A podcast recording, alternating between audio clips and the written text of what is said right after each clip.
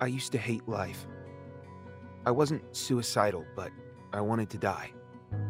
I was a strong and firm atheist. I argued and debated at will, and you couldn't win. I hated everything. At first, I turned to reading to become happy, which actually helped and got me interested in going to church. So I tried and hated how church people talk down to Catholics and consuming alcohol, and I saw it as talking down to your brothers and sisters and judging. I just couldn't understand it.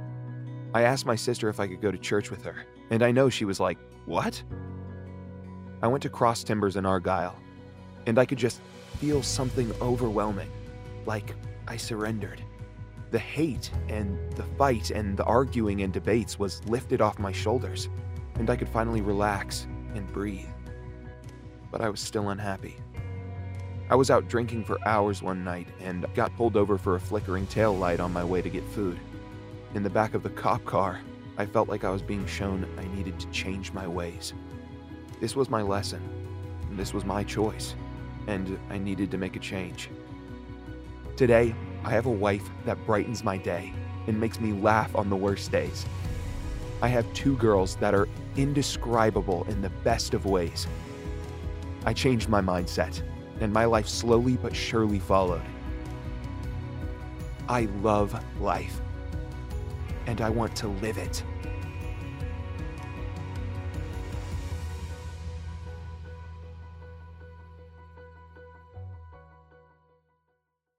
Well, you know, one of the grand privileges that I have in getting to do what I do is having a front row seat to literally thousands of stories like the story that you just heard.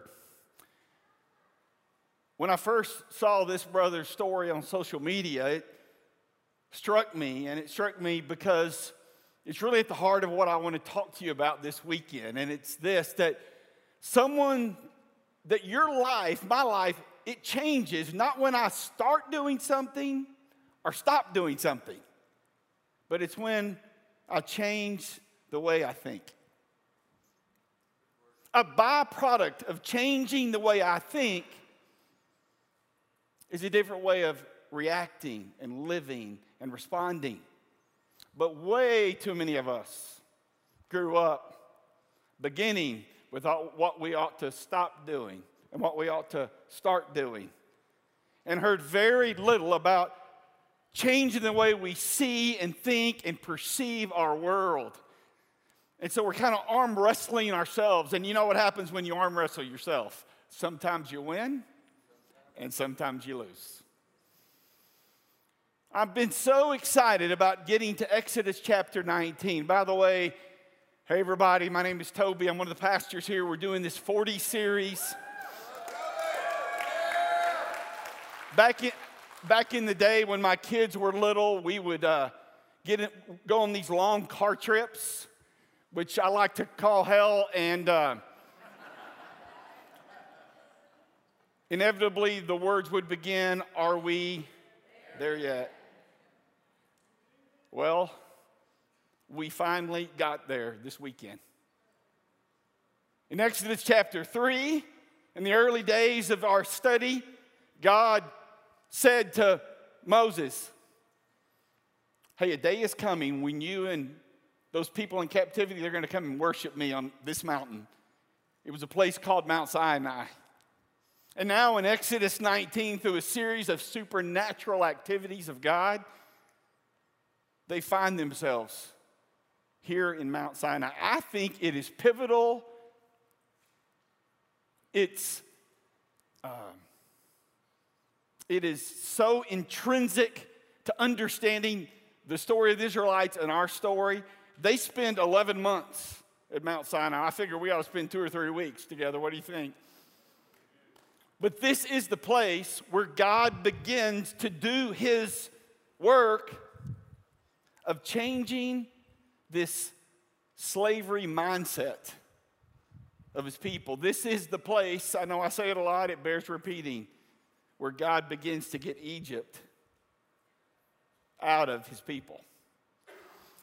So I want to read the story. I want to give you a few thoughts along the way, a few random thoughts, and then I want to talk to you about what I think God is doing there, what God is doing now, and how God wants to help us find our promised land.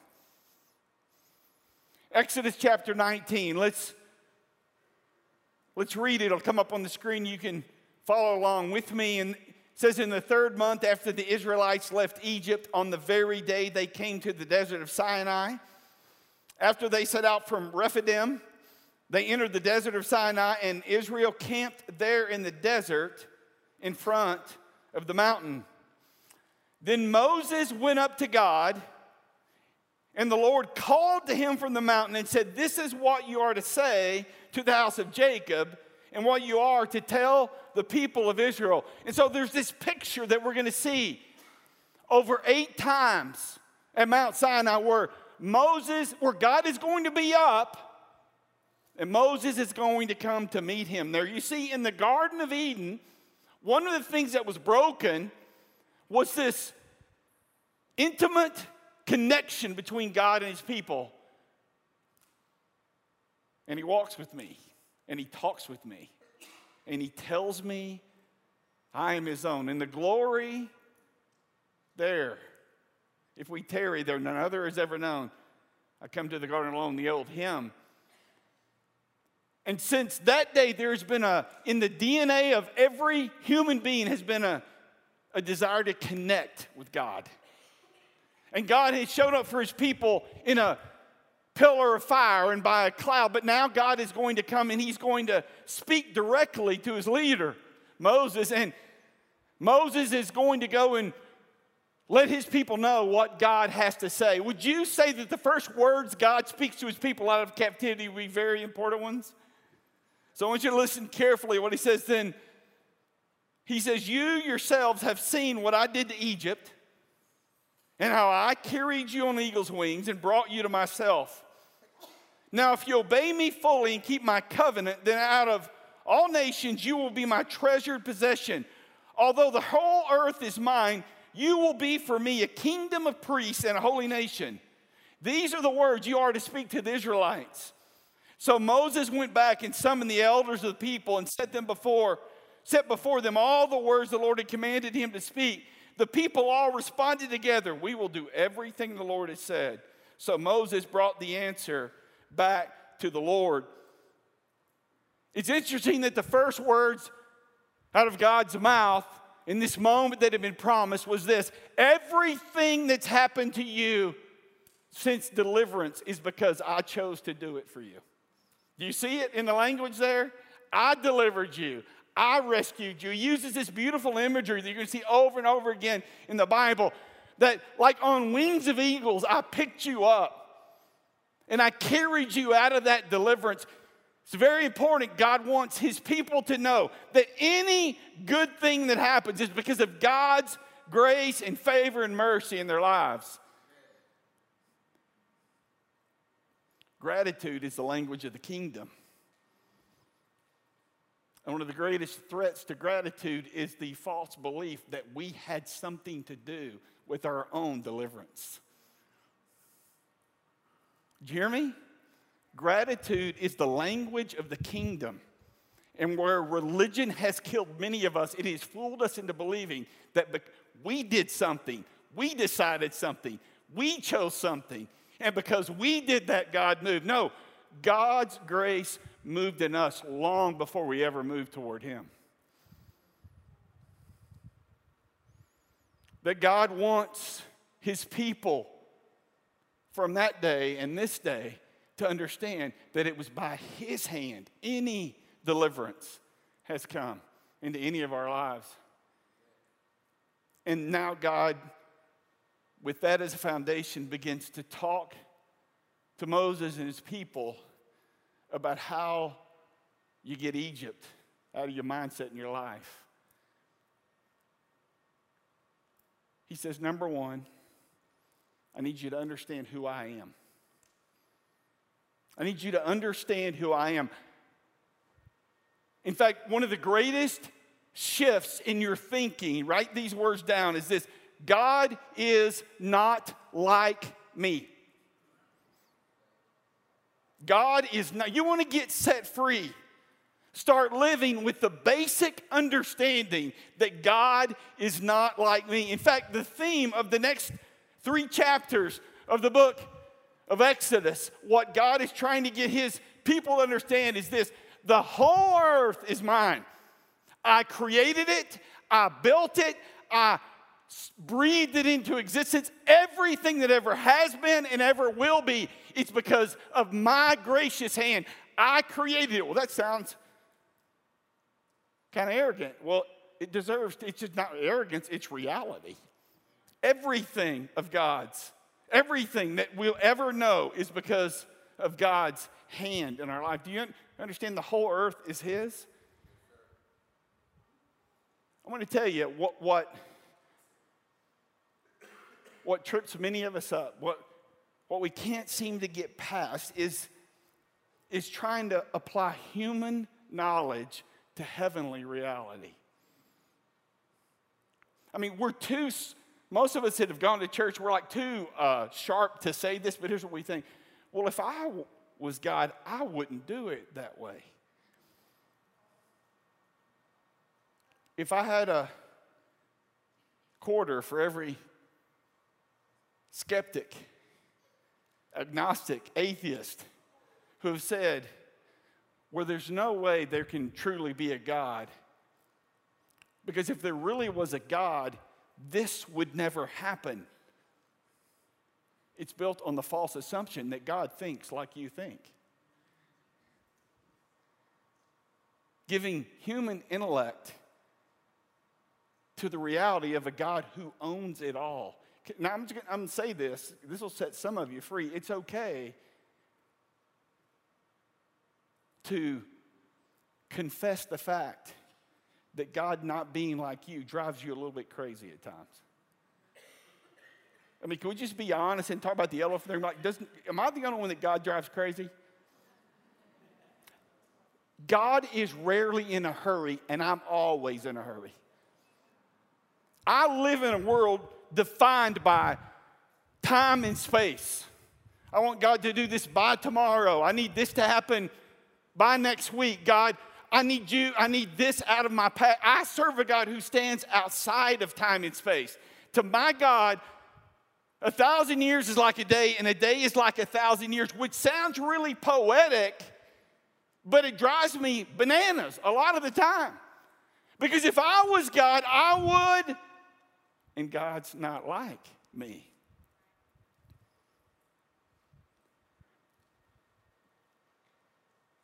See, God not being like me answers the question is God's way really the best way?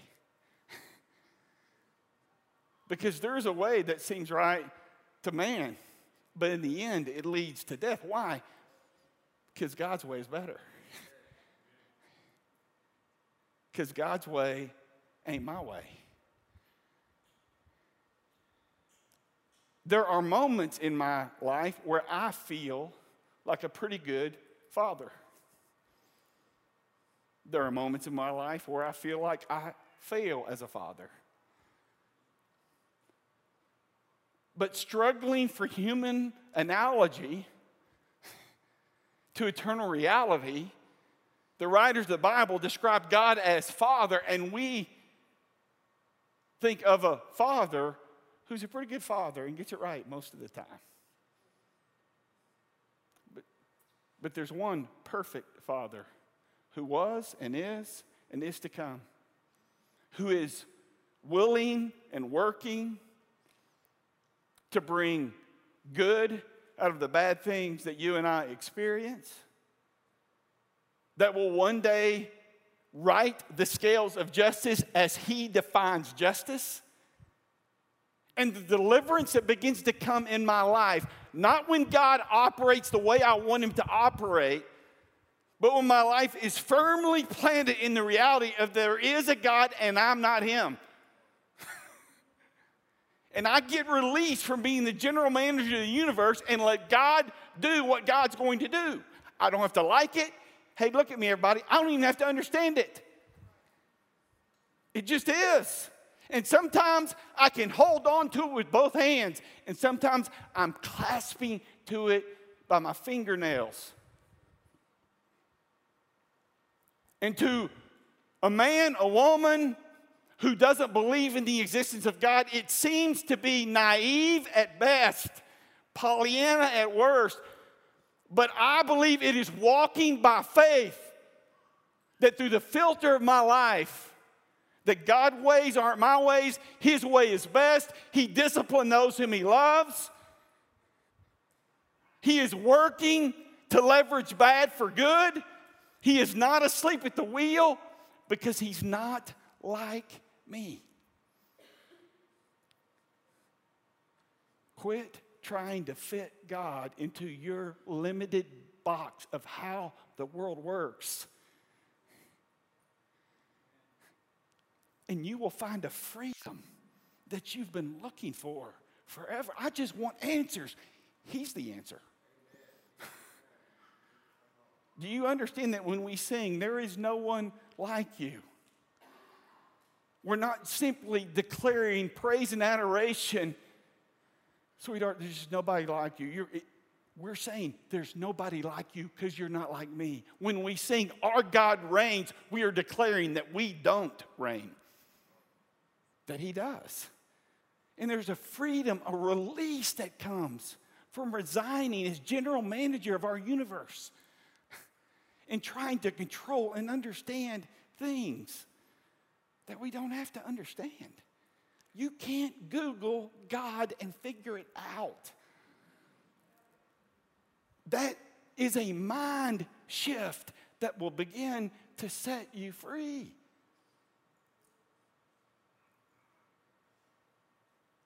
It will get you through difficult times.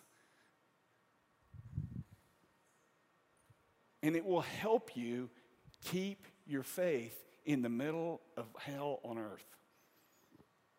He wanted them to know and us to know that the whole world belongs to Him. And it's interesting. He, uh,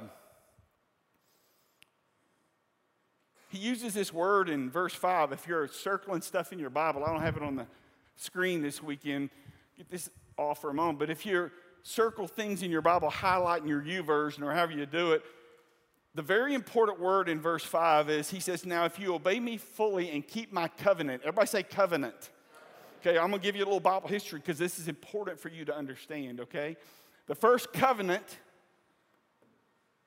that we read about in the Bible comes in Genesis 12. It comes to a man named Abram. We know it as a promise, but it really is a covenant. You remember, God comes to this old man and says, I mean, make your descendants as numerous as sand on the seashore. I'm going to build a great nation, and through this nation, the whole world's going to be blessed. And Abram, you got to love his authenticity. He says, Well, how do I know this is true? And so that night, he took a heifer and a bull and a couple of birds, and he cut them in half. And then the Bible says that this, this torch of light goes in between them, and God, and God says, May it happen to me what happened to those animals if what I say doesn't come true. And God establishes a covenant. You remember this? And then the part every Jew wish he would let out, left out of the Bible because now he comes back and he says, I'm going to give you a child. And the covenant becomes circumcision. And now we're beginning to discover in Exodus 19 that the Abrahamic covenant is be- beginning to become fulfilled. So God makes another covenant with his people. It's, it's the mis, most misunderstood aspect, in my opinion, of where we walk today. So stay with me for a moment, okay? He says, I'm going to make a covenant with you. If you obey my laws, I'm going to bless you. Okay? We, if you were a Jew, you would know these words as the Mosaic covenant. We have been trained or taught to hear that as the old covenant, right? To fully appreciate a new covenant that Jesus brought when he lifted up the cup and said, This is a symbol of my blood of a new covenant. We have to understand what's being said in the old covenant. So the old covenant was this that if you obey me fully and keep my covenant, then you're going to be my treasure possession and I'm going to bless you. This is old covenant. New covenant, Jesus comes and says, Because you can't keep my laws, I'm going to send my son to die for you. So if you're wondering if you're not being blessed because you're failing to keep the rules, you are living under an old covenant. The punishment for your breaking the rules, past, present, and future, was paid for through the blood of Jesus Christ. This is the good news of the gospel. But what, you, so hang on. Some of you have been going to church your life going, hang on, be careful there now, Tobe. Now, people are going to go out there and think they can do whatever they want to do. It's why Paul said, Shall we continue to sin so that grace might abound? By no means. Why? Because we have died to sin. How can we live in it any longer? See, these 10 commandments we're going to begin to break down next weekend. These 10 commandments, they were written on stone. Paul says, under the new covenant, they're written on the heart, which means, I know this is, you have to look for human analogy, right? This is a poor analogy, but here's the thing I take my wife out to dinner. I try to make her life easier around the house, not to check a box, but because I love her. Some of you are still checking the box with God and wondering why you're not finding life. It's because you're living under an old covenant. And do not forget that the foundation of everything God is going to say is, I love you so much that, like on wings of eagle, I have rescued you from your misery. Th- this is an act of love. But old covenant is if you do this, I'll do this. I don't want to get ahead of myself for next weekend, but I'm so stirred up to help you understand what these 10 commandments or these 10 words are really saying, and they're not what most of you are thinking. It's just, it's a way to look at what God is doing in a way that will give you life. And why I love, why I nerd out in Exodus 19 is because in Exodus 19, this is where we begin to understand old covenant thinking. And we really begin to appreciate new covenant thinking. If you do this, I won't treat you this way. And new covenant, you aren't treated the way you're sin, the way you, because of your sin, because of Jesus. Old covenant, write it on a stone. New covenant, write it on your heart. He's about to say in a few verses, hey, when Moses goes up that mountain, you better put a fence around it because if you touch it, you're going to die.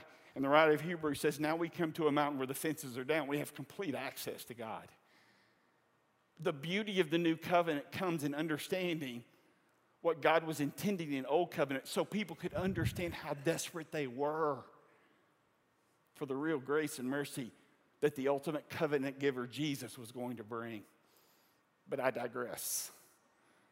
It begins with understanding. A real mind shift begins. See, I want to change my circumstances. Don't you? God wants to change my thinking because if He can change my thinking, my circumstances don't matter. I can live free. Freedom is not what you think it is, it's not the absence of something, it's the presence of someone. You don't need a mate, no more anxiety, more money, or less destructive habits to be free. You can be free when you change the way you think, and all of that will follow. You with me? It's important to begin to understand that's a huge shift. Second huge shift. Y'all with me? Y'all stand with me? Everybody say, yeah, all of our camps. Yeah, okay, thank you. The first huge shift is God is not like me. Here's the second shift. Write this down. this will set you free, but it's just not very American. You ready for it? I have a purpose beyond myself. Let me tell you why lots of you are living in captivity. Because your focus is on God saving you for, from something, and God wants to save you for something. You can't move in the promised land when, when you let your Egypt define who you are. Do you understand the insidious nature of whatever's in, brings you into captivity? Do you, do you understand that, like, the problem is not what you think the problem is, the problem is what you believe about the problem?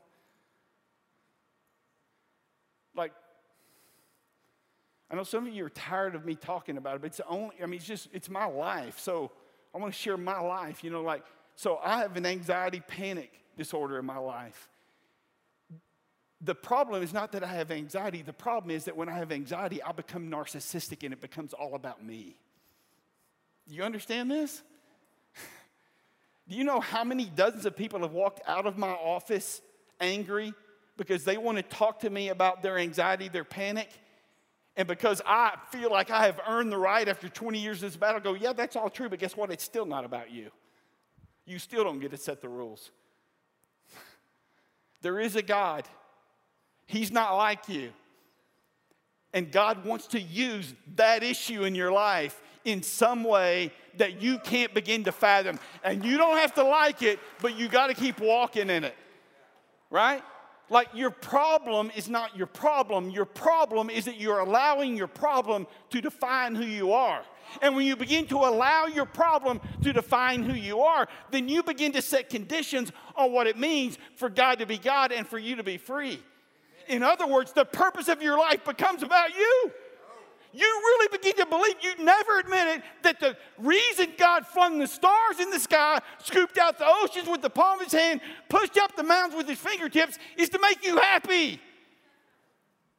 And his job is to make you happy, and you're not happy. So there's got to be something wrong with God. And I'm telling you, he created you not to deliver you from something, but to create you for something. Quit letting your Egypt define who you are because it is making you narcissistic. It's making you the center of your world. And what you start doing, I'm telling you, I know this from experience. That's why I'm yelling. Look at me. You start looking for God's hand and you don't seek his face. It becomes about what God can do for you, not who God is. Now, you tell me any relationship that's healthy is based upon what somebody else will do for somebody.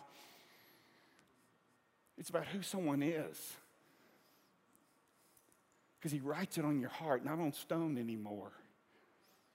You, everybody with me?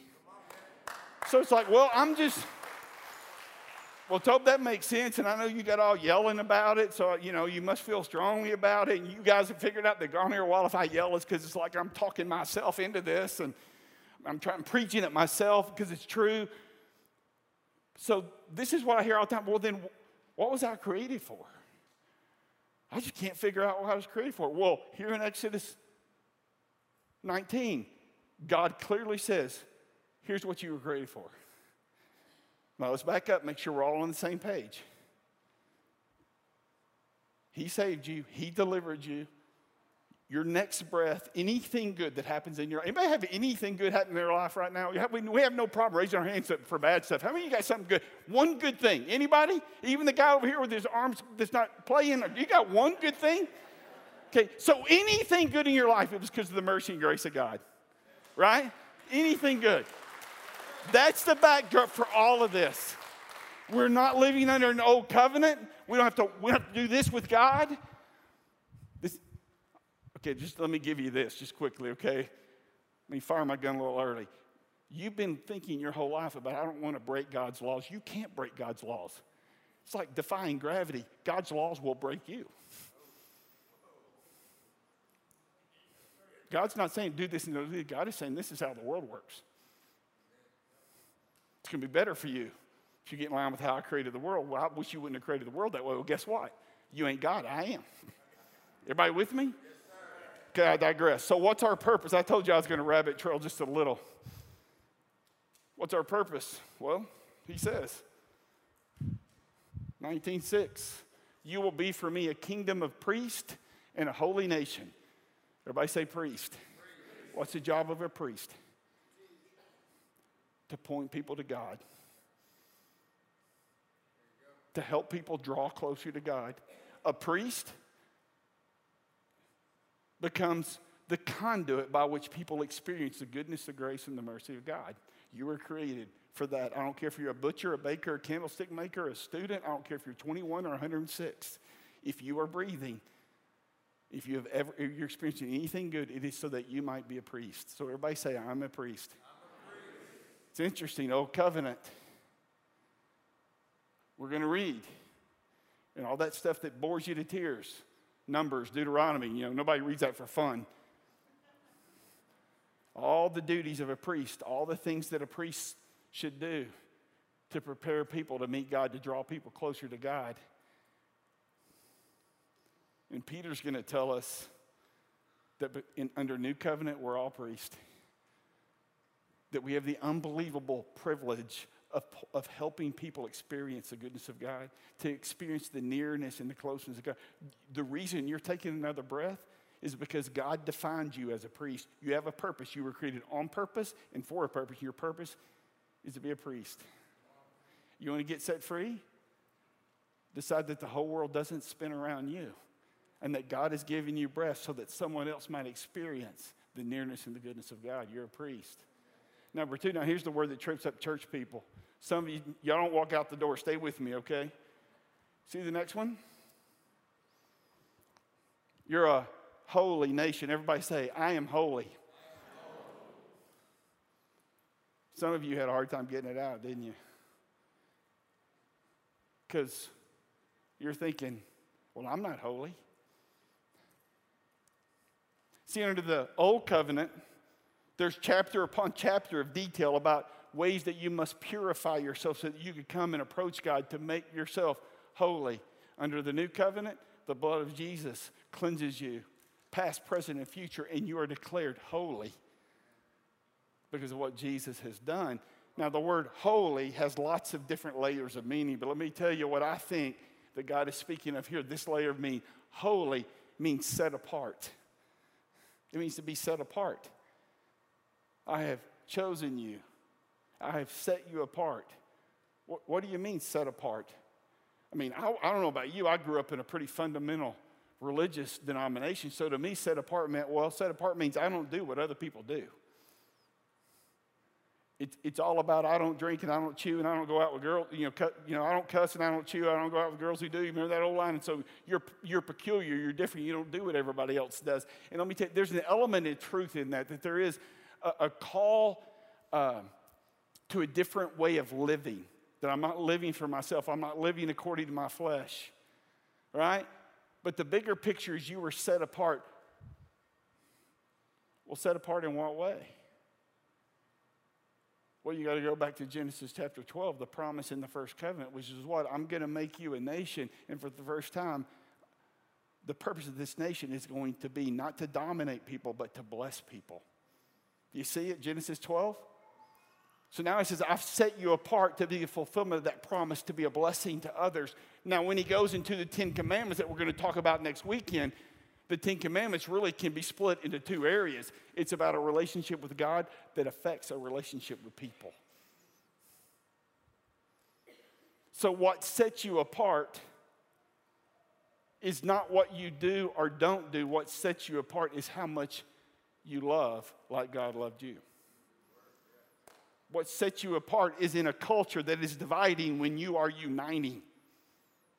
In a culture that is being defined by what you're against, it's saying, can we find things that we are for?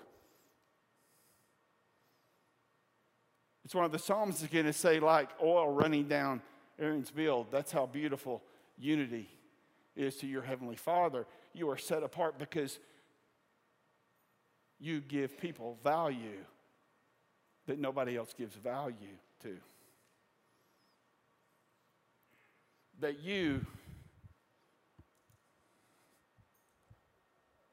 bring justice and care about justice in places that nobody cares about justice. That you bring honor to places where people are giving dishonor.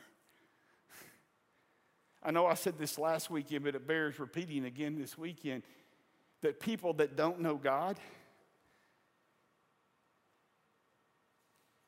that when they see that you love them and still yet don't agree with them, it's the most powerful potion on the planet. Because I live in a world that says until you look like, act like, talk like, think like, vote like, and see everything like me, we, there's going to be division between us. And when I say, you know what, we don't see it the same, but I'm going to love you anyway, that's when a world, that's set apart. That's holy. It's not just a good idea, it's a God idea. That's what it means to be set apart. You were, if you have a breath, you were created on purpose and for a purpose, and it was to be a priest and to show the world what it means to live with the unconditional love of a father whose most poetic picture under new covenant is in Luke 15 when a father gave his son the keys to everything. He took his portion and by his own free will decided to ruin it all, spoil it all, waste it all. And a father would run from his porch to meet that son when he came home. And he wouldn't make him a slave, he'd make him a son. And he wouldn't make him sit at the back of the table, he'd have a seat at the king's table and he would throw a party. That's the good news of the gospel. And you have opportunity to live your life like that, empowered by the Spirit of God. You are set apart for such a time as this. That's what it means to be set apart. That because of what God is doing here, there's something happening here that's not happening anywhere else. So, this is what God created you for. And I think the most beautiful imagery, and there's so much imagery, and I know I need to stop, but there's so much imagery. We'll come back to it next week, I promise. Will you come back? And we talks about this some more. This important stuff, man. Uh, is the imagery of that people begin to hear God. In other words, your identity can't change until you begin to hear God. until you begin to hear God personally for yourself, you can never come through the power of the Spirit to the conclusion that there's a God and you're not Him. That God's not like you. Until you begin to hear God in community with others, building these relationships that matter, you will always divert back to it's about me, but what about me? But what about me? The key is in beginning to hear individually and collectively to hear God together. Hey, all you teachers, look at me. I am not in the least bit worried about them taking God out of schools. Why? Because you're in schools and you carry God with you. Okay? I'm so tired of hearing believers. Let's get petitions about getting God back into school. I got thousands of God containers going back into schools this week and next week in this little portion of the world. Christ in you, the hope of glory. You hear God, you dispense God, you be set apart. You honor God with your life. Live a different way and love a different way. And people will, they'll find the Christ that you've given your life for. But it begins with hearing God. It's why the pathway here at Cross it's not a commercial or a slide or a cool thing we're doing. It is our responsibility to help you learn how to hear God for yourself. I didn't come up with it, but some of the stuff they're doing, it's ingenious, it's brilliant. We've had dozens upon dozens of people that have gone through the art of lecture and go and we'll say, Well, you heard God. What? We will teach you how to begin to hear God for yourself. I am grateful for the shed blood of a new covenant. I'm grateful that God does not treat me as my sins deserve. I'm grateful that I don't have to fear the wrath and the punishment of God because it was paid for at the cross of Christ. That grace drives me to obedience. It doesn't let me off the hook. he loves me. He loved me before I could love him. How could I give him anything less than my very best? And when my very best is not enough, He'll keep loving me. Let's pray together. Father, thank you in Jesus' name for a better covenant, a better way. Thank you, Lord, for the. I'm glad you appeared in a cloud. I'm glad that you're appearing to Moses on the mountain, but I'm grateful that you live in me under a new covenant. I think it's so much easier for me to be a follower than it was for the Israelites because your Holy Spirit lives in me. Jesus meant it. He said it. It's better. He went away and now I don't have to go to a mountain. I don't have to go behind a curtain. You live in me. Lord, I would just pray if there might be one hearing my voice in this moment that's never surrendered to you. They're worried about stopping doing something, starting doing something, that you would just reveal yourself to them in this moment. that you're a God beyond comprehension, that does not treat us as our sins deserve, that we might fall in love with this,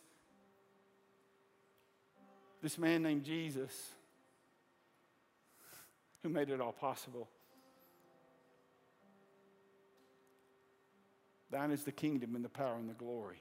In Jesus' name, amen. Amen.